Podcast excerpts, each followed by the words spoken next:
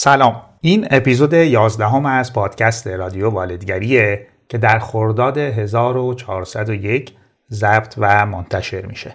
منم آرش قنواتی هستم و تو هر اپیزود از این پادکست در مورد یه موضوعی صحبت می‌کنم که شاید بتونه توی شناخت بهتر کودک و همینطور کار فرزن پروری یا بهتر بگیم والدگری بهتون کمک کنه. موضوع این اپیزود هم مثل اپیزود قبلی لجبازی حرف نشنوی و پرخاشگری در کودکانه.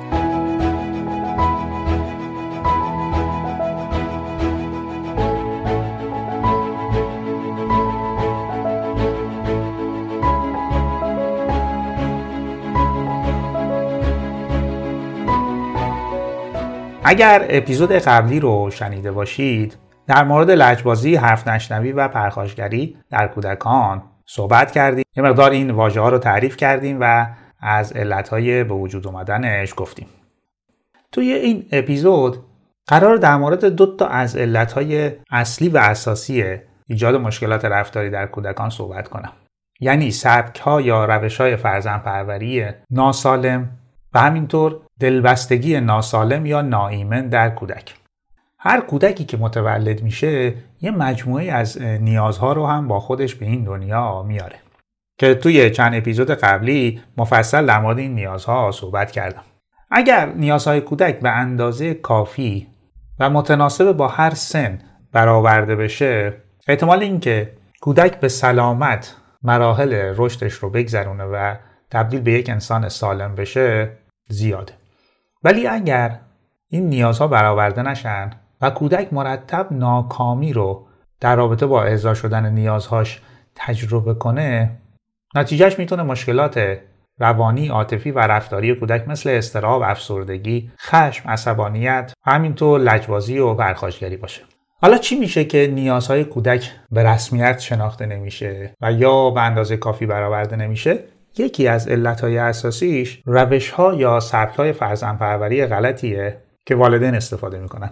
و وقتی هم که سبک فرزندپروری غلط باشه احتمال اینکه دلبستگی کودک یا پیوند عاطفی کودک با والدش از جنس ناسالم یا ناایمن باشه هم زیاد میشه. و همین یک پایه و اساسی میشه برای ایجاد مشکلات عاطفی و رفتاری در کودک که گفتیم. در ادامه سه تا سبک فرزندپروری غلط رو با هم بررسی می‌کنیم و همینطور چگونگی به وجود آمدن یک دلبستگی ناسالم یا ناایمن در کودک. پس با من همراه باشید.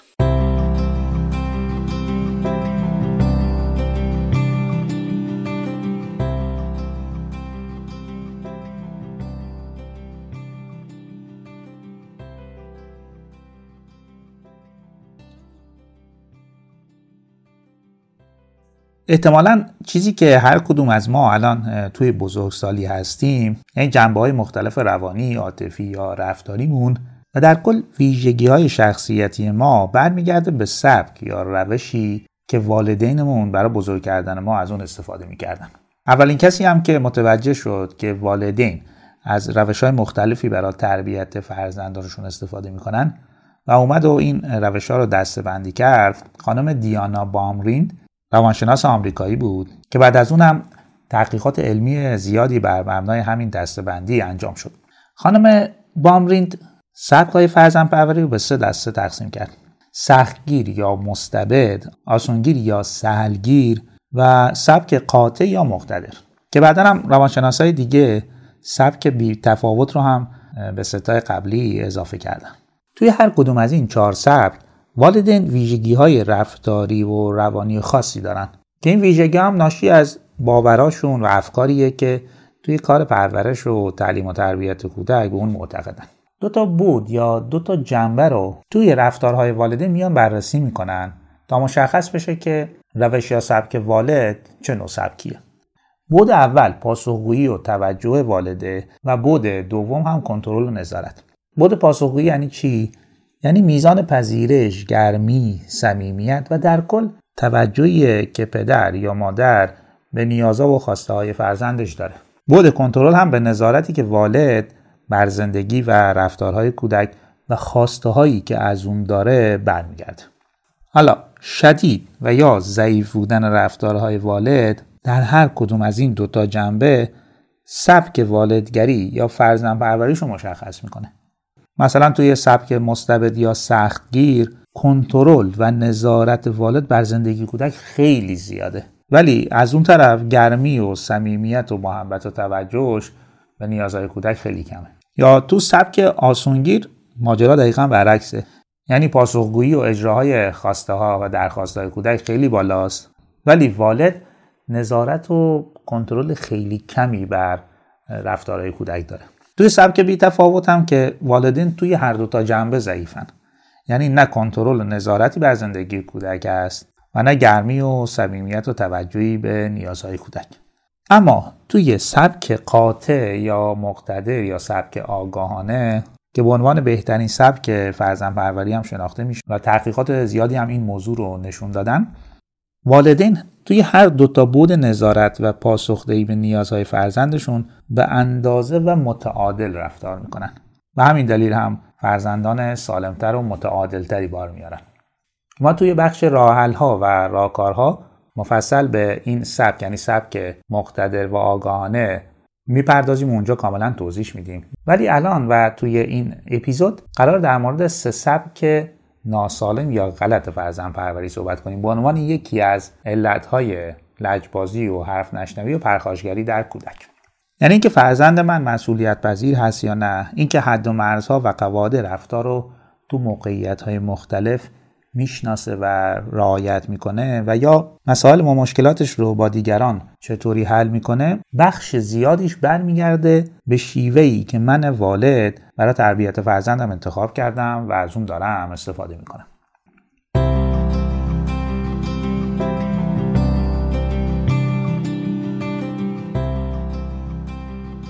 خب اولین سبکی که قرار در موردش صحبت کنیم سبک فرزن پروری مستبد یا سخت گیران است. جلوتر هم گفتم که توی سبک مستبد والد کنترل و توقع خیلی زیادی از فرزندش داره.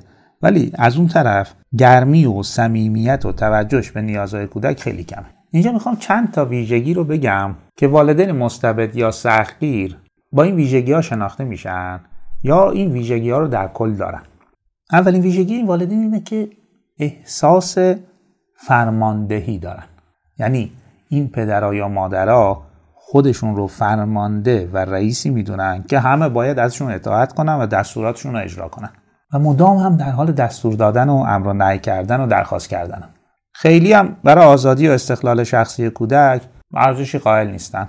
یعنی خیلی موقع خونه رو عملا تبدیل می‌کنن به یه سربازخونه که همه سربازا هم بدون چون و چرا باید از فرماندهی اینا پیروی کنن. و هر کی هم که پیروی نکرد معمولا تنبیه میشه. به شکلهای مختلف. و یه ویژگی هم که فرمانده داره معمولا اینه که نیازمند احترام شدیده. یعنی والدین شدیدا احتیاج دارن که مورد احترام قرار بگیرن و احترامشون حفظ بشه. مثلا اگر کودک حرف والدش رو نپذیرفت و و خلاف میل والد عمل کرد والد می‌تونه به راحتی به هم بریزه و اون رو یک بی احترامی به خودش بدونه. و معمولا این رو شاید مثلا توی نوجوانی بیشتر می‌بینیم. همین چند روزی پیش بود که با پدر مادری صحبت می‌کردم و گله داشتن که نوجوان 14 سالشون اونقدری که باید بهشون احترام نمی‌ذاره. وقتی که مدار بیشتر صحبت کردم و در مورد موضوعات مختلف پرسیدم فهمیدم که جنس والدگری این دوتا والد هم پدر هم مادر هر دوتاشون سختگیران است و نیازمند احترام شدید و انتظار دارن که فرزندشون و نوجوان 14 سالشون همه نظرات اونا رو بپذیره. طبق نظر اونا زندگی کنه و روی حرفشون هم حرفی نزنه.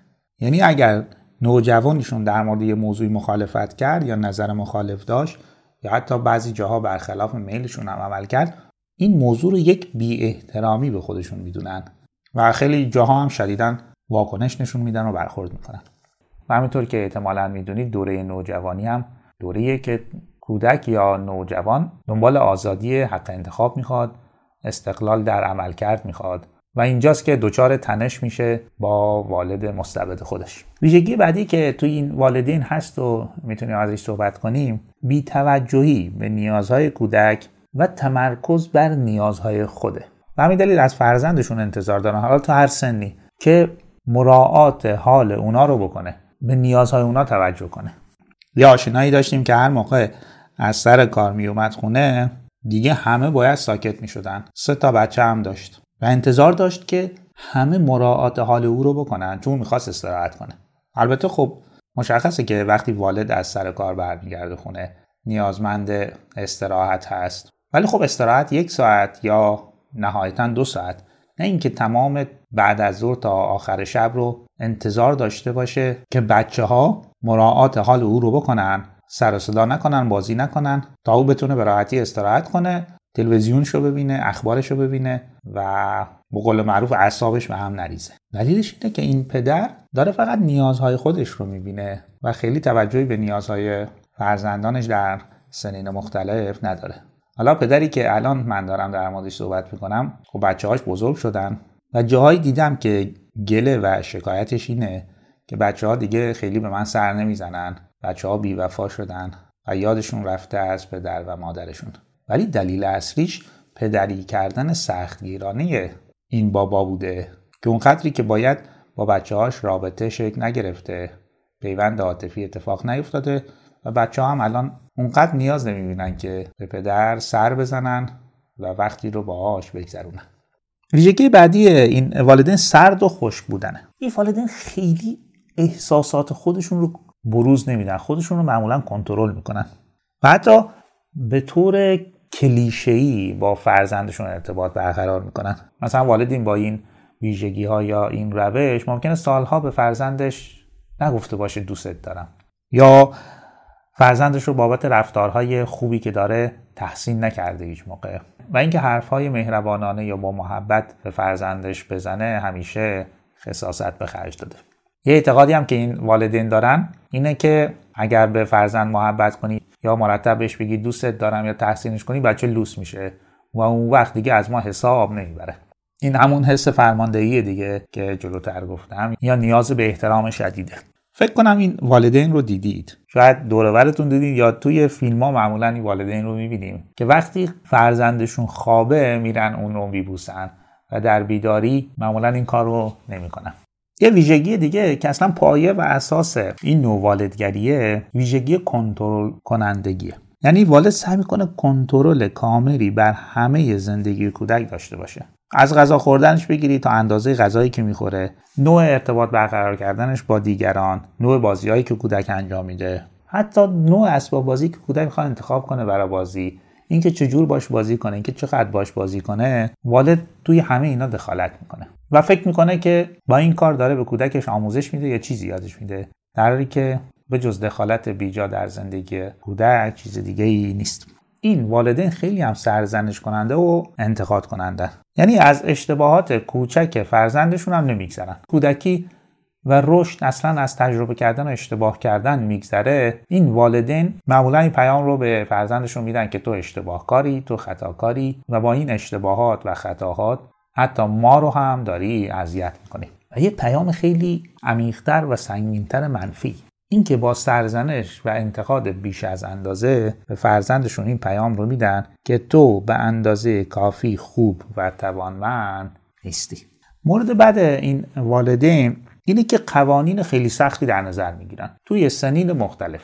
یعنی برای یک کودک یک و یا دو ساله قوانینی بحث می‌کنن که عملا دست و پای کودک رو میبنده و به جای اینکه کودک به راحتی و با خیال راحت دست به تجربه بزنه و مهارت های لازم زندگی رو هم بیاموزه این قوانین سفت و سخت والد عملا دست و پاشو میبنده و اجازه رشد رو از اون می‌گیره. و خیلی هم حاضر نیستن برای این خواسته ها یا قوانین سفت و سختی که گذاشتن برای کودک توضیح بدن. یعنی اگر محدودیتی گذاشتن و کودک اعتراض کرد که چرا این کار رو نباید انجام بدم والد معمولا این جملات رو میگه. همینی که میگم زیادم سوال نکن فقط انجام بده. بچه خوب سوال نمی‌پرسه بچه خوب فقط انجام میده. که اینجوری عملا جلوی ابراز وجود کودک رو هم می‌گیرن و کودک در یک گیجی و گمی مجبور دستورات و قوانین والد رو اجرا کنه. یکی دیگه از ویژگی های این والدین که اتفاقا ویژگی خیلی مهمیه فقدان همدلی در رابطه با کودک. همدلی یعنی چی؟ یعنی اینکه والد بتونه دنیا رو از دریچه چشم کودک ببینه. یعنی دنیا رو با بدن کودک ببینه بشنوه لمس کنه احساس کنه و در کل تجربه کنه. من خیلی از این والدین رو دیدم. وقتی که کودک میگه گرممه بهش میگن گرم نیست که. وقتی کودک سردشه میگن سرد نیست که. یا کودکشون خواسته بره بالا از مبلی صندلی چیزی افتاده و به جای اینکه در کنارش باشن. و اگر جاییش درد گرفته حالا باش همدلی کنم عصبانی میشن و روش داد می‌زنن که تو چقدر آخه از این صندلی میری بالا. و یا فرزندشون اومده و از گم شدن یکی از وسایلش داره باشون صحبت می‌کنه و از ناراحتیش داره میگه. این والد به جای درک احساس ناراحتی کودک اونو به باد انتقاد و سرزنش می‌گیره که حواست کجا بود؟ چقدر تو وسایل تو گم می‌کنی؟ و به جایی که کنار کودک باشه یارش باشه یه باری میشه بر دوش کودکی که حالا وسیلش رو گم کرده و ناراحت حالا بار سرزنش رو عصبانیت والد رو هم باید به دوش بکشه. یا یه مورد رو من زیاد دیدم. احتمالا خودش رو با هم دیدید. کودک با تلاشی که کرده تونسته مثلا یه نقاشی بکشه و میاد با شور و اشتیاق به والدش نشون بده که من تونستم اینو بکشم. و والدی که همدلی نداره بهش میگه خیلی خوب خوبه. برو حالا دستاتو بشور باید بیای غذاتو بخوری. اصلا والد اینجا تجربه کودک رو نتونسته درک کنه. تجربهش رو نتونسته بفهمه. از دریچه دنیای اون نتونسته موضوع رو ببینه که یک کودک وقتی به یک تسلطی در یک مهارت یا توانایی می‌رسه انگار دنیا رو فتح کرده. برای که برای والد هیچ اهمیتی نداره و کودک باید بره دستاشو بشوره چون باید بیاد غذا بخوره چون این غذا خیلی خیلی مهمه. بنابراین والد سختگیر و والد مستبد نمی‌تونه به سادگی دنیا رو از دریچه چشمان فرزندش ببینه. و در آخر هم که این والدین بسیار تنبیه کنندن. یعنی اگر فرزندشون قوانین و قواعد اونا رو رعایت نکنه دستورات اونا رو رعایت نکنه اونجوری که والد می‌خواد زندگی نکنه او رو به شکلهای مختلف تنبیه می‌کنن. از کلامی بگیرید تا تنبیه بدنی. و همیشه هم فکر می‌کنن که با تنبیه می‌تونن کودک رو به راه راست هدایت کنن. و در کل والد مستبد و سختگیر اعتقاد داره که اونجوری که عمل می‌کنه یعنی سختگیری و کنترل و دخالت و محدودیت های بیش از اندازه و تنبیه در نهایت به نفع فرزندشه و از او یه آدم قوی و موفق و سالم می‌سازه. که البته خب تحقیقات به نظر خلاف این رو ثابت می‌کنه. چون من وقتی داشتم تحقیقات مختلف رو میخوندم که ببینم چه رابطه بین سبکای فرزند پروری و پرخاشگری در کودکان هست دیدم بیشترین سبکی که تولید پرخاشگری می‌کنه لجبازی می‌کنه حرف نشنوی می‌کنه همین سبک مستبدانه و سختگیران است. که اگر هم یه توجهی کنیم می‌بینیم که این سبک یک سبک غالب به خصوص در دنیای گذشته بوده و حتی خیلی از ماها دقیقا در چنین فضایی بزرگ شدیم و والدینی ما رو بزرگ کردن که والدین سختگیر و مستبد بودن. و جالبه که وقتی که از فضای خونه که فضای سختگیرانه و مستبدانه بوده وارد فضای آموزشی هم شدیم. بیشتر ما اونجا هم با معلم های سختگیر و مستبد مواجه می شدیم که گرمی و صمیمیت و پذیرش کمی داشتن ولی توقع و انتظار و کنترل کنندگیشون خیلی خیلی بالا بود.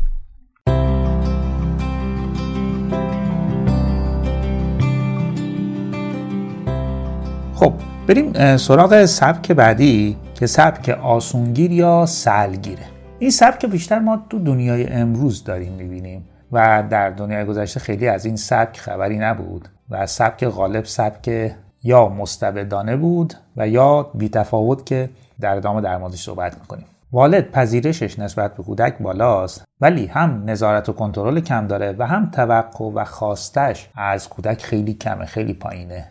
و همین دلیله که می‌تونه به راحتی یک کودک لجباز حرف نشنا یا پرخاشگر به وجود بیاره. اولین ویژگی این والدین هم اینه که مقررات و قواعدشون یا خیلی کمه یا خیلی غیر شفافه یا قانون ندارن کلا یا اینکه اگر قانون می‌ذارن خیلی واضح نیست که قانون داره چی میگه و کودک قراره چه کاری رو انجام بده چه رفتاری رو انجام بده. اندازه رفتارها در هر محیطی چقدره و چه انتظاری ازش میره. مثلا یه والد آسونگیر در مورد خواب کودک خیلی قاعده خاصی نداره. یا اگرم قاعده ای بذاره اونقدر شفاف نیست. مثلا کودک باید زود بخوابه. خب خیلی واضح نیزیه منظور از زود خوابیدن چه ساعتیه؟ یا اینکه هنگام خواب کودک چه کارهایی می‌تونه انجام بده چه کارهایی نمی‌تونه انجام بده. به همین خاطر این خود کودکه که تصمیم بگیره که در رابطه با خوابش چیکار بکنه چه موقع بخوابه چه موقع بیدار بشه و چه رفتارهایی رو در کل در رابطه با خوابش می‌تونه انجام بده. و وقتی هم والد قواعدی رو برای زندگی کودک مشخص نکرده یا برای کل خانواده اینجوری بگیم مشخص نکرده کودک هم خیلی نمی‌تونه رفتار درست از غلط رو تشخیص بده و بینشون تفکیک ایجاد بکنه. دلیلش هم خود والد دیگه مشخص نکرده کودک رو آگاه نکرده که چه رفتاری در کجا درسته یا غلطه در چه محیطی چه رفتاری می‌تونه انجام بده یا چه رفتاری ازش انتظار میره. مثلا اگر میرن مهمانی خونه پدر بزرگ یا مادر بزرگ اونجا چه رفتاری از کودک انتظار میره؟ یا اگه میرن فروشگاه چه رفتاری انتظار میره؟ موقع غذا خوردن چه انتظاری وجود داره؟ چه قواعدی رو کودک قرار رعایت بکنه یا بهتر رعایت بکنه؟ درست و غلط در این موقعیت ها و در این محیط ها چیه؟ والد خیلی مشخص نمی‌کنه. به همین خاطر هم کودک بر اساس میل و تمایل خودش رفتار می‌کنه. این والد معمولا محدودیت هایی هم که برای کودک در نظر می‌گیرن خیلی کمه. یعنی کودک حد و مرزهای خودش رو خیلی نمی‌شناسه. و خیلی موقع یکی از عوامل لجبازی یا حرف نشنوی یا پرخاشگری اینه که کودک حد و مرزهای خودش رو نمی‌شناسه. و وقتی که دیگران در مقابلش میستن و ازش انتظار دارن که حد خودش رو بدون یا درست رفتار کنه خیلی راحت خشمگین میشه و دست به پرخاشگری می‌زنه. دلیلشی که به اندازه کافی در خونه و خانواده اونقدر حد و مرز رو تشخیص نداده و تجربه نکرده. یکی از ویژگی های این والدین دادن استقلال نامناسب به کودکه. یعنی زمانی که کودک هنوز به اون حد نرسیده که در بعضی از زمین ها استقلال داشته باشه این استقلال رو بهش میدن. مثلا استفاده از فضای اینترنت بدون هیچ گونه کنترل و نظارتی. یعنی کودک بدون هیچ گونه کنترلی می‌تونه هر چقدر که دلش بخواد از این فضا استفاده کنه و حتی مرزی رو عملا تجربه نکنه. یا زمانی که کودک در سن و سالی نیست که به تنهایی خونه دیگران بخوابه والدین اجازه میدن که کودک مستقل عمل کنه و خودش تصمیم بگیره و انتخاب کنه که مثلا خونه عمو یا دایی یا یا دوست همسنش بخوابه. مورد بعدی که باید در موردش صحبت کنم اینه که والد آسونگیر والد سلگیر با سوء رفتار کودک برخورد مناسبی نداره. یعنی در مقابل رفتارهای مشکلدار منفعل عمل می‌کنه یا بی تفاوت عمل می‌کنه. و خب کودک هم می‌بینه کسی در مقابل سوء رفتارش عکس عملی نشون نداده دیگه. و همین باعث میشه این رفتار ادامه پیدا کنه. یعنی اگر کودک خواهر یا برادر کوچکترش رو زد و هیچ پاسخی هم به هیچ کس نداد احتمال اینکه این رفتار رو تکرار کنه زیاد میشه دیگه.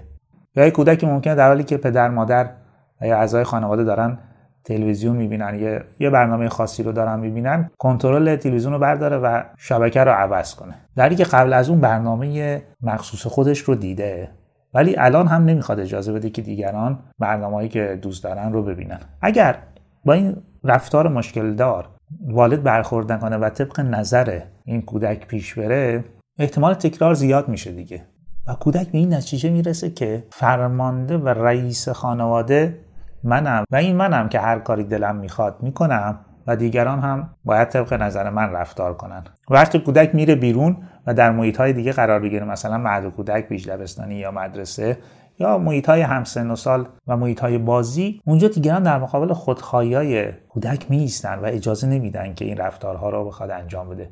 اونجاست که کودک کم بهش بر می‌خوره خشمگین میشه و حتی ممکن دست به پرخاشگری بزنه. دلیلش هم اینه که تو خونه به اندازه کافی با رفتارهای مشکل دارش برخورد مناسب نشده. ببینید برخورد مناسب ها تنبیه نه. کودک متوجه بشه که هر رفتاری رو نمی‌تونه انجام بده. حالا تو قسمت راحل ها خب بیشتر صحبت می‌کنیم که با این نوع رفتارهای کودک کار میشه کرد. حالا بعضی از این نوع والدین خب هیچ پیامدی برای کودک در نظر نمی‌گیرن. ولی اگر هم بیان و پیامدی در نظر بگیرن جریمه ای در نظر بگیرن خیلی موقع ها پای این پیامدها و جریمه هاشون نمی ایستن والدین. و کودک هم به این نتیجه می‌رسه که این والد حرفش حرف نیست. یعنی وقتی کودک دید وقتی پدر مادر یا دیگران دارن تلویزیون می‌بینن و اون میاد و تلویزیون رو خاموش می‌کنه یا, یا کانال دیگر رو می‌گیره یه بار باش برخورد میشه یه بار باش برخورد نمیشه این نتیجه می‌رسه که برخوردها خیلی جدی نیست و احتمال اینکه باش برخورد نشه خیلی بیشتره. پس این کار رو تکرار می‌کنه. و متوجه شده که والدش والد خیلی جدی نیست. یه مورد دیگه هم در مورد این والدین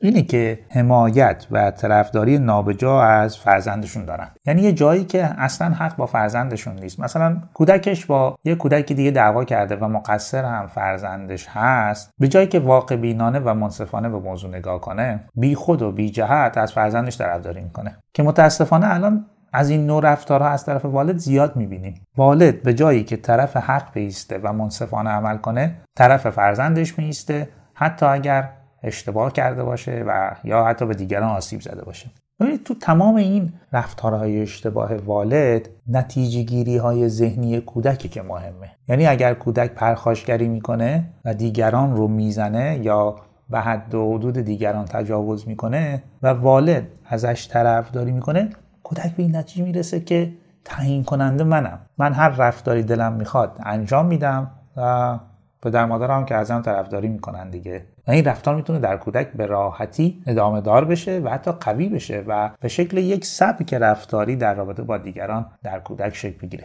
یه ویژگی دیگه هم که من خودم در این والدین زیاد دیدم اینه که پاداش دهنده بیتناسبن. یعنی چی؟ یعنی زمانی که رفتار فرزندشون هیچ پاداشی نداره حتی هیچ تحسینی نداره بی خود و بی یا پاداش میدن یا تحسین می‌کنن. و یا در توانمندی و مهارت های فرزندشون مبالغه می‌کنن. یعنی فرزندشون اونقدر مثلا مهارت ورزشی رو نداره یا مهارت هنری رو نداره یا عمل کرده ریاضیش یا مثلا نقاشی کشیدنش اونقدر قوی نیست. ولی والد آسونگیر در جلوه دادن این مهارت خیلی مبالغه می‌کنه و کودک رو به اشتباه به این نتیجه میرسونه که تو این زمینه خیلی توانمنده و از طرفی هم توقع کودک رو می‌بره بالا. مثلا از فوتبال فرزندش خیلی تعریف میده و فکر می‌کنه که فرزندش خیلی فوتبالیست خوبیه در حالی که اینجوری نیست و مهارت های فوتبالی فرزندش خیلی کمه. این تعریف ها باعث میشه انتظار کودک هم از خودش و هم از دیگران بالا بره. یعنی کودکی که حالا خیلی فوتبال بلد نیست انتظار داره که توی بازی های گروهی یا تیم های فوتبالی بازیش بدن. در که دیگران متوجه هستند که این کودک اونقدر تو این زمینه توانمند نیست و مهارت نداره. و همین هم باعث خشم و پرخاشگری کودک میشه. و آخرین ویژگی که می‌خوام در موردش صحبت کنم اینه که والد آسونگیر یا سلگیر با انجام وظایف کودک به جای او عملا کودک رو هم از کار میندازه هم به خودش وابسته می‌کنه. الان خیلی باب شده دیگه که والدین تکالیف مدرسه کودک رو براش انجام میدن. یعنی به جایی که کودک با تکلیفش درگیر بشه و از طریق این درگیری هم رشد کنه هم یاد بگیره والد آسونگیر به دنبال نمره بالاست. و همین انتظار نمره بالا از کودک باعث میشه که بیاد و وظایف کودک رو به جاش انجام بده تکالیفش رو انجام بده. و من نمی‌دونم وقتی که والد تکالیف کودک رو انجام بده کودک کجا قراره با زندگی درگیر بشه با مسئله و با مشکلات درگیر بشه و از طریقش رشد بکنه و از طریقش مهارت یاد بگیره توانمند بشه. توی زمین های دیگه هم این والدین همین کارا رو می‌کنن. یعنی غذا توی دهان کودکشون می‌ذارن در که خودش می‌تونه بخوره. در که سن کودک بالاست هنوز مادر اونو می‌بره همون من دیدم تو سنین بالا هنوز مادر کودک رو می‌بره دستشویی و پیش اون میمونه تا دستشوییش انجام بده و حتی کارهای بیداشتیش انجام بده. و با این کارهایی که والد آسونگیر انجام میده و خب مشخصه که ما الان یه کودکی داریم با انتظار و توقع بسیار بالا از محیط اطرافش و توانمندی و مسئولیت پذیری پایین. یعنی کودک انتظارش بالاست مهارتاش کم توانش کم. و همین دلیله که می‌تونه به راحتی به هم بریزه به راحتی خشمگین بشه و دست به پرخاشگری بزنه. پس والد آسونگیر و یا سلگیر والدیه که خدمات زیادی به کودک میده ولی از طرف دیگه انتظار و توقعش از کودک خیلی خیلی پایین و کمه. که همین موجب انتظار بالا در کودک میشه و وقتی که به مسائل و مشکلات واقعی زندگی برخورد میشه و اونجا دچار ناکامی میشه خشم و پرخاشگری هم نتیجهشه.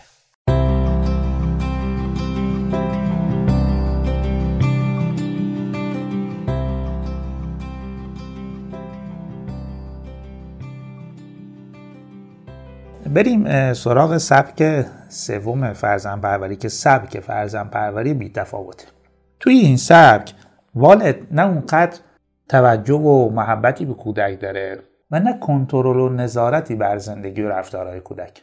یه جورایی میشه گفت که والد اصلا کاری به کاره فرزندش نداره و خیلی موقع این نوع والد یا این نوع پدر یا مادر فقط با فرزندشون زیر یک سقف زندگی می‌کنن.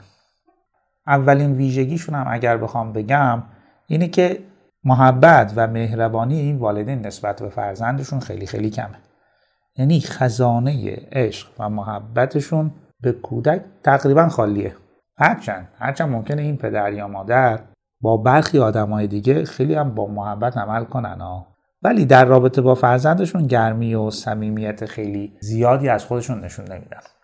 حتی وقتی با فرزندشون بازی هم می‌کنن اون رابطه یا اون بازی خیلی عمقی نداره و بیشتر به عنوان یه رفع تکلیف بهش نگاه می‌کنن تا یک تجربه عمیق و لازم و موثر مورد بعد یا ویژگی بعد این والدین اینه که از نیازهای فرزندشون از نیازهای کودک تقریبا بیخبرن. یعنی اینکه کودک چه نوع نیازهای روانی، عاطفی، احساسی و رفتاری داره خیلی خبر ندارن و همین دلیل برخی اوقات اتفاقاتی توی زندگی فرزندشون میفته که این والدین آخرین نفراتی هستن که خبردار میشن دلیلش هم اینه که نه اونقدر با فرزندشون حرف می‌زنن و گفتگو می‌کنن و نه اونقدر سوال می‌پرسن که بفهمن مسائل، مشکلات، نیازها، خواسته ها و آرزوهای فرزندشون چه چیزاییه. خاطرم از وقتی کوچیک بودم مدرسه هم نمی‌رفتم. ما سه تا بز داشتیم. صبح که می‌شد ما در خونه رو باز می‌کردیم و این بزا می‌رفتن بیرون. و چه موقع برمیگشتن خونه؟ تقریبا نزدیک غروب قبل از اینکه آفتاب کامل بشینه. و جالبه ما در حیاتمون یه سیم داشت که وقتی این سیم رو میکشیدیم در باز می‌شد و می‌تونستیم وارد بشیم حالا این بزا این موضوع رو یاد گرفته بودن یعنی می اومدن سیم رو میکشیدن در رو هل می‌دادن و خودشون وارد حیات خونمون می‌شدن و خیلی موقع بی اطلاع بودیم از اینکه بزهای ما وقتی میرن بیرون چی می‌خورن و چی نمی‌خورن. معدوده جایی که می‌رفتن و تقریبا اطلاع داشتیم. چون شهر کوچیک بود و امن. یعنی خیالمون راحت بود که این بزها رو نمیدزدن. چون تقریبا بیشتر خانواده ها بز و گوسفند داشتن و تقریبا همه بزاشون رو صبح رها می‌کردن می‌رفتن توی شهر یا به اطراف شهر. چون اون موقع در واقع اطراف شهر ما کشاورزی هم وجود داشت. معمولا بزها می‌تونستن به راحتی غذا گیر بیارن. و ترجیحشون هم همین بود. یعنی بز ترجیحش اینه که خودش بره بگرده و غذاشو پیدا بکنه. و از راهی که رفته به سادگی هم می‌تونه راه رو پیدا کنه و برگرده خونه. اما یه اتفاق بد معمولا توی وسط میافتاد. برا بزها. اینکه بعضی وقتا چیزهایی رو میخوردن که نباید. ما یکی از بزهامون یه شب افتاد به حالت مرگ. پدر ما هم چون دید این بز داره میمیره خلاصه قصاب آوردن و سرشو بریدن. وقتی که شکمش رو باز کردن که ببینن آیا چیزی توی این شکم وجود داره که حالا این بز رو بعد کرده دیدن که پر شکم این بز پلاستیک بود. و همین باعث شده بود که معده یا سیستم گوارش این بز تقریبا جام کنه و از کار بیفته. و همین باعث مرگش شد. حالا چیزی که می‌خوام بگم اینه که بعضی از والدین بی تفاوت تقریبا همینجوری عمل می‌کنن. در دوران ما والد بی تفاوت زیاد بود. بچههایی که صبح می‌رفتن بیرون نهایتا برمیگشتن غذا میخوردن و دوباره می‌رفتن بیرون. شب برمیگشتن خونه. بدون اینکه والد بدونه بچهش که حالا رفته بیرون کجا رفته با کی گشته چه اتفاقاتی براش افتاده آسیبی دیده ندیده و تمام اینا. حالا تو دنیای امروز بچه ها خب کمتر از خونه میرن بیرون و گشتنی بچه ها بیشتر در فضای اینترنت و فضای مجازیه. و والد بی تفاوت خیلی موقع بیخبره از فرزندش که تو این فضا کجا میره چه چیزایی رو می‌بینه با کیا در ارتباطه و چه اتفاقاتی داره براش میفته ممکنه تو این فضا غذایی رو مصرف کنه یا چیزی رو مصرف کنه که نباید و آسیب جدی بهش بزنه. این نوع سبک و اون سبک اولی که گفتم یعنی سبک مستبد یا سختگیرانه تقریبا سبک های غالب دنیای قدیم بود. والد یا خیلی سختگیر بود و مستبد یا خیلی از زندگی کودکش خبر نداشت و نسبت به اون بی تفاوت بود. یه خصوصیت دیگه هم که در مورد این والدین هست و می‌خوام بگم اینه که یا هیجانات خیلی بالا دارن یا خیلی پایین. یعنی ممکن اونقدر گرفتار نیازهای خودشون باشن که مدام مشغول برطرف کردن این نیازها باشن. مثل پدر مادری که مدام میمونی میرن و میمونی میدن و یا در کل مشغول تفریح کردنن. بدون توجه به سن و سال و وضع و شرایطی که فرزندشون داره. یا ممکنه اصلا هیجان خاصی رو تجربه نکنه این پدر یا مادر. و زندگی رو در یک حالت رکود و رخوت و یک نواختی جلو ببره. قول معروف فقط زنده است بدون اینکه زندگی کنه. بعضی از این والدین هم خب بیش از اندازه گرفتار کار و شغلن. شغل سخت یا کار زیاد باعث نمیشه که پدر یا مادر نسبت به زندگی کودکش بیتفاوت باشه. چون والدینی هم هستن که با اینکه شاغل هستن و حتی وقت کمی دارن می‌دونن که از این وقت کم باید بهترین استفاده رو بکنن و یه رابطه خوب و عمیق با فرزندشون بسازن که خیلی از والدین الان در دنیای امروز دارن این کار رو می‌کنن. ولی والد بی تفاوت یا واقعا خیلی سر شلوغه یا اینکه چون نمی‌خواد در کار فرزند پروری دخیل بشه و مسئولیت زیادی رو بپذیره با کار شغل سر خودش رو شلوغ می‌کنه. بعضی از والدین حتی وقتی که از کار برمیگردن خونه. توی خونه هم مدام با تماس های تلفنی مکرری که داره فضای خونه رو عملا تبدیل می‌کنه به مکان کسب و کارش. توی مشاورهایی که داشتم به شکل حضوری با کودکان وقتی با والدینشون صحبت می‌کردم معمولا یکی از والدین سبک بی تفاوت داشت. که این والد بی تفاوت خیلی موقع به سادگی هم توی جلسات مشاوره حضور پیدا نمی‌کرد. البته پدرها بیشتر از مادرها بودن. یعنی من مادر بی تفاوت خیلی کمتر دیدم تا پدر بی تفاوت و به سادگی می‌شد دید که عدم حضور عمیق و موثر والد به خصوص پدر چطور مشکلات رفتاری عاطفی به فرزندش ایجاد کرده. خاطرم از یکی از بچه ها که پنج سالش بود و مشکل لجبازی و پرخاشگری داشت خیلی به فوتبال علاقه داشت. و می‌گفت که بابام قول داده یه روز با من حسابی فوتبال بازی کنه. یه روز. در که این پدر تقریبا هر روز یا حداقل هفته ای دو تا سه روز باید با کودکش فوتبال بازی کنه. هر چقدر کم. در حد پنج یا ده دقیقه قول داده یه روز باهاش فوتبال بازی کنه. که معمولا هم اتفاق نمیفته یعنی این والد معمولا قولش رو هی به تاخیر میندازه و یه قول دیگه یه وعده دیگه به کودک میده. که این یعنی بیتفاوتی یا استفاده دادن والد از نقش والدگریش. بعضی از این والدین هم افسرده هستند یعنی افسردگی رو دارن به عنوان یک بیماری روانی که برای درمانش اقدامی نکردن. آسیبش هم دامن خودشون رو گرفته و هم دامن بقیه اعضای خانواده و به ویژه بچه ها رو. همین افسردگی و یا مشکلات دیگه روانشناختی والد باعث شده که انرژیش هم کم باشه. به همین خاطر اونقدر توان و نیرو نداره که بخواد پا به پای فرزند شرکت بکنه و در تجربه های او شریک بشه. به همین دلیل ترجیحش اینه که خودش رو کامل کنار بکشه و بی تفاوت عمل کنه. و یه ویژگی دیگه هم که میشه براشون در نظر گرفت پشیمانیه. بعضی از پدر مادرها با این سبک یا از ازدواجشون پشیمونن و یا از پدر و مادر شدنشون. و خیلی موقع هم اینو به زبون میارن. حتی جلوی بچه ها این موضوع آسیب خاص خودش رو به کودک می‌زنه و کودک رو به این نتیجه میرسونه که یک فرزند ناخواسته است و مثلا اومده و زندگی پدر مادر رو به هم ریخته. و از حضورش توی زندگیشون نه تنها پدر مادر خوشحال نیستن تازه موجب زحمت و دردسر اونا هم شده. حالا با توجه به همه این چیزی که الان در مورد والد بی تفاوت گفتیم در کل میشه اینجوری گفت که والد با سبک بی تفاوت تقریبا تو دنیای خودش و برای خودش زندگی می‌کنه و کودک به عنوان یک مشکل تو زندگیش می‌بینه تا یه فرصت. و پرورش، تعلیم و تربیت فرزندشون معمولا اولویت اول زندگیشون نیست.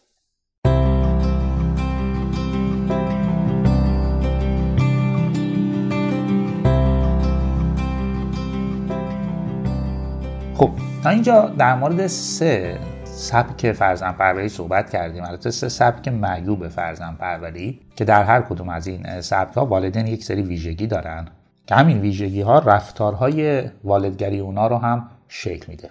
حالا یکی از نتایج فرزن سالم یا ناسالم شکگیری دلبستگی در کودکه. این دلبستگی یا به شکل امن و سالم شکل می‌گیره یا به شکل ناسالم و ناامن. حالا خود دلبستگی چیه؟ دلبستگی یک پیوند عاطفی عمیقه که کودک با یه فرد یا افراد خاصی داره که وقتی با اوناست و با اونا در ارتباطه هم لذت می‌بره و خوشحال از این رابطه. و همین که در مواقع خطر استراب و یا نگرانی اون فرد یا افراد رو عنوان منبع آرامش خودش می‌دونه. اولین کسی هم که خود واژه دلبستگی رو به کار برد جان بالبی بود. حالا داستان خود جان بالبی هم جالبه. بالبی یک روانپزشک و یک روانشناس انگلیسی بود که بعد از جنگ جهانی دوم از طرف سازمان بهداشت جهانی یه مأموریتی پیدا کرد که بره وضعیت روانی بچه ها و کودکان بی خانمان و آواره بعد از جنگ رو بررسی کنه. تا ببین اونا تو چه وضعیتی هن و اوضاعشون چطوره. و اونجا و طی این تحقیقاتش متوجه شد که یک رابطه عمیقی هست بین مراقبت مادری و سلامت روانی کودک یا فرد. بالبی میگه که یکی از نیازهای غریزی و بیولوژیک ما یعنی چیزی که با ما به این دنیا میاد نیاز به داشتن یک پیوند عاطفی با مراقب یا مراقبین اصلیمون که کودک این نیاز رو از همون ابتدا نشون میده و به دنبال برآورده کردنش هست. یعنی به شکلهای مختلف این پیام رو به والدش میده که من نیاز به این پیوند و این پیوند عاطفی دارم. و از این طریق در من چه چیزی شکل می‌گیره؟ احساس امنیت. و جالبه یکی از کلمات یا واژههایی که در آثار بالبی خیلی به کار رفته و روی اون تاکید کرده احساس امنیت یا پایگاه امنه که اگر برای کودک شکل بگیره می‌تونه دوران کودکیش رو به سلامت بگذرونه. یعنی پیوند عاطفیش با مراقبینش یا درستتر بگیم دلبستگیش از جنس دلبستگی سالم و امن. اما اگر این احساس امنیت در کودک شکل نگیره و والد جوری عمل نکنه که کودک در رابطه با اون احساس امنیت کنه و یه پایگاه امنی برای کودک نباشه چیزی که در کودک به احتمال زیاد شکل می‌گیره دلبستگی ناسالمه. یعنی کودک از مورد اعتماد بودن والدش یا مراقبینش خیالش راحت نیست. به اونا اعتماد لازم رو نداره. و به همین دلیل همیشه در یک ناامنی روانی و عاطفی زندگی می‌کنه. و جالبه بدونید اگر دلبستگی در سالهای ابتدایی زندگی به شکل ناسالم شکل گرفت و بعدا براش کاری انجام نشد می‌تونه تا آخر عمر یک فرد رو درگیر کنه و روی تمام روابطش سایه بندازه. حالا جان بالبی بعد از اینکه این تحقیق رو انجام داد کل زندگیش تغییر کرد. و تا آخر عمر یعنی 40 سال بعدی زندگیش چون این تحقیق رو در سن 42 سالگی انجام داده بود و 83 4 سال هم عمر کرد. 40 سال بعدی زندگیش رو صرف تحقیق در مورد همین موضوع کرد. یعنی مراقبت های ابتدایی زندگی کودک پیوند عاطفی بین والد و کودک و موضوع دلبستگی. و تاثیر خیلی عمیقی هم بر روی روانشناسی رشد و روانشناسی حوزه کودک و فرزند پروری گذاشت. یعنی شما هر جا که بحث روانشناسی رشد در هر کتابی باشه یه بخشیش مربوط به حوزه دلبستگی و تحقیقات جان بالبیه. حالا وقتی که دلبستگی به شکل ناسالم شکل می‌گیره احساس یا احساساتی که در کودک شکل می‌گیره یکی استرامه و یکی خشم. و همین استرام و خشمه که بعدا توی رابطه با والدین و دیگران بخشیش تبدیل میشه به لجبازی هفت نشنوی و به ویژه پرخاشگری.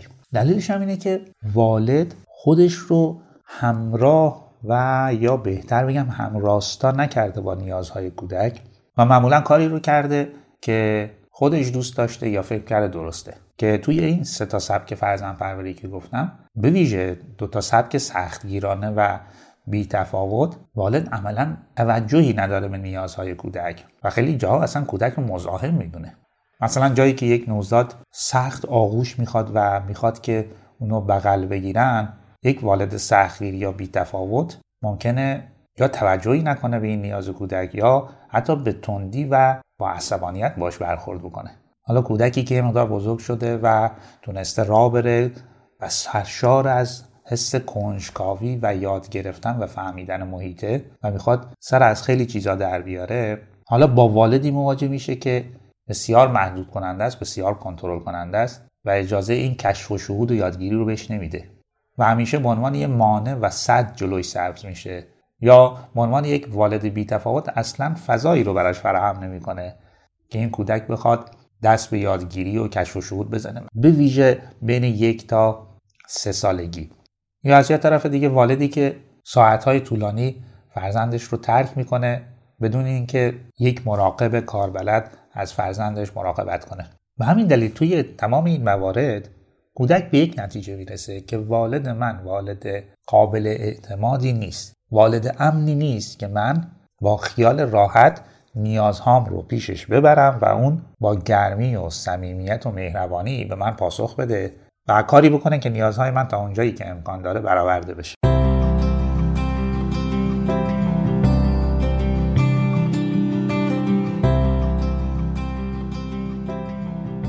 بر اساس نظریه دلبستگی کودک معمولا یه جوری رفتار می‌کنه که نتیجهش براش تماس و یا نزدیکی با والدش باشه. و اگر والد این پیام های کودک رو این تلاش های کودک رو بفهمه درک کنه و تو همون راستا تو همون جهت با کودک همراه بشه و حرکت کنه چیزی که می‌تونه شکل بگیره پیوند عاطفی یا دلبستگی سالمه.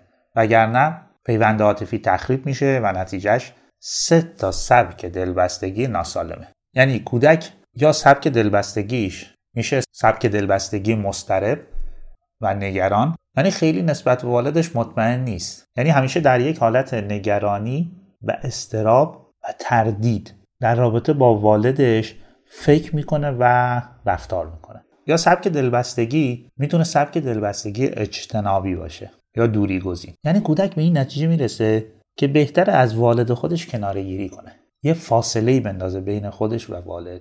چون والد اذیت کننده است والد آسیب می‌زنه و اصلا و به هیچ عنوان قابل اعتماد نیست. و یه سبک دیگه هم وجود داره که به سبک آشفته یا نابسامان معروفه که کودک معمولا تو این سبک در رابطه با والد خودش درگیره و مدام تو این رابطه آشفتگی وجود داره. شاید کودکانی که زیاد نق می‌زنن زیاد قشقرق به پا می‌کنن و مرتب با والد درگیری فیزیکی پیدا می‌کنن معمولا جنس دلبستگیشون از همین نوع آشفته یا نابسامانه. که عملا بدترین نوع دلبستگی همین دلبستگیه که اثرات خودش رو بعدا در روابط دیگه کودک هم می‌ذاره. خود جان بالبی یه اصطلاح خیلی جالبی رو به کار می‌بره و میگه کسانی که دلبستگی ناسالم براشون شکل می‌گیره معمولا محرومیت مادرانه رو تجربه کردن. شاید اینجا بهتر بگیم محرومیت والدانه. یعنی پدر هم می‌تونه اینجا نقش داشته باشه. محرومیت مادرانه یا محرومیت والدانه در سالهایی که سخت به رابطه عاطفی با مادر یا والد احتیاج داشته. و میگه عواقب دراز مدت محرومیت مادرانه یا محرومیت والدانه یکی بزهکاریه یکی کاهش هوش و توانایی فرده. افسردگی استراب و در نهایت خشونت و پرخاشگری. بالبی از یه مدل ذهنی یا فکری صحبت می‌کنه که فکر می‌کنم خیلی مدل جالبیه. اسم این مدل هم هست مدل کاری داخلی. میگه که وقتی روابط دلبستگی کودک از جنس سالمه و پیوند عاطفی بین والد و کودک پیوند عاطفی عمیقه یه مدل فکری یا شناختی درونی برای کودک شکل می‌گیره. که روی احساسش نسبت به خودش نسبت به محیط اطرافش و دیگران اثر می‌ذاره. یعنی جنس رابطه ای که با والد شکل گرفته و نوع رفتارهایی که والد در رابطه با کودک انجام داده کودک رو به این نتیجه میرسونه که یک من خودم قابل اعتمادم. دو انسان ارزشمندی هستم و می‌تونم زمانی که در رابطه با دیگران قرار می‌گیرم موثر عمل کنم. و همین ذهنیت بهش کمک می‌کنه. زمانی هم که دیگه والد وجود نداره و در کنار کودک نیست کودک بتونه خودش رو از نظر احساسی هیجانی عاطفی و فکری تنظیم کنه و موثر عمل کنه. اما کودکانی که مشکلات رفتاری دارن و به ویژه پرخاشگری معمولا این مدل ذهنی این ساختار ذهنی براشون شکل نگرفته یا به خوبی شکل نگرفته. همین نه خودشون رو اونقدر خوب می‌دونن و نه فکر می‌کنن دیگران خوبن. و اونقدر به خودشون اعتماد ندارن که فکر کنن در موقعیت های مختلف و در رابطه با دیگران بتونن به خوبی و موثر عمل کنن. و همین دلیل می‌تونه انتخابشون لجبازی حرف نشنوی و پرخاشگری باشه.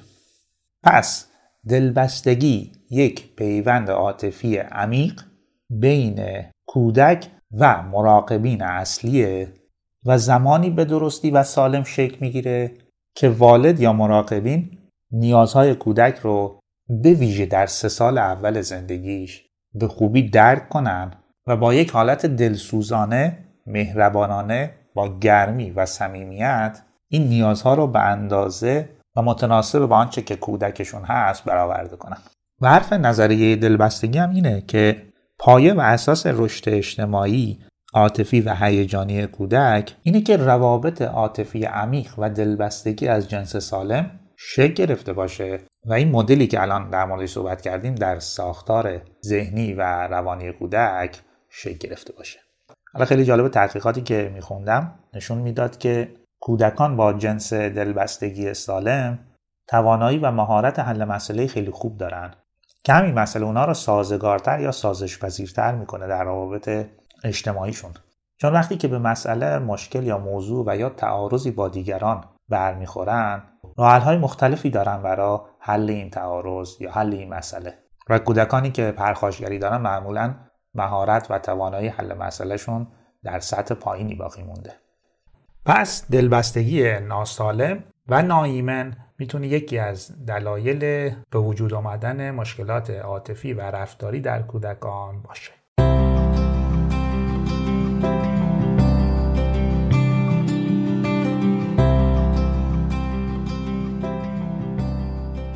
چیزی که شنیدید اپیزود 11 هم از پادکست رادیو والدگری بود که در خرداد 1401 ضبط و منتشر شد و در اون در مورد روش های یا سبک های فرزندپروری غلط و همینطور دلبستگی ناسالم یا نایمن به عنوان پایه های اصلی و اساسی ایجاد مشکلات رفتاری و عاطفی در کودکان صحبت کردیم. و توضیح دادیم که وقتی که سبک فرزند پروری غلط باشه و دلبستگی سالم در کودک شکل نگیره چطور می‌تونه به استراب، افسردگی، خشم، عصبانیت و در نهایت پرخاشگری در کودک منجر بشه. توی اپیزود بعدی یعنی اپیزود دوازدهم آخرین بخش از علتهای ایجاد پرخاشگری در کودک صحبت می‌کنیم و بخش علتها رو به پایان میرسونیم. رادیو والدگری رو می‌تونید از اپلیکیشن های انتشار و پخش پادکست گوش کنید و یا در گوگل رادیو والدگری رو سرچ کنید. یه جای دیگه هم که می‌تونید اپیزودهای این پادکست رو بشنوید وبسایت مدرسه والدگریه که علاوه بر مطالب متنی که وجود داره تمام اپیزودها اونجا هم منتشر میشه و به راحتی می‌تونید دانلود کنید و بشنوید ممنونم که تا آخر این اپیزود رو هم با من و پادکست رادیو والدگری همراه بودید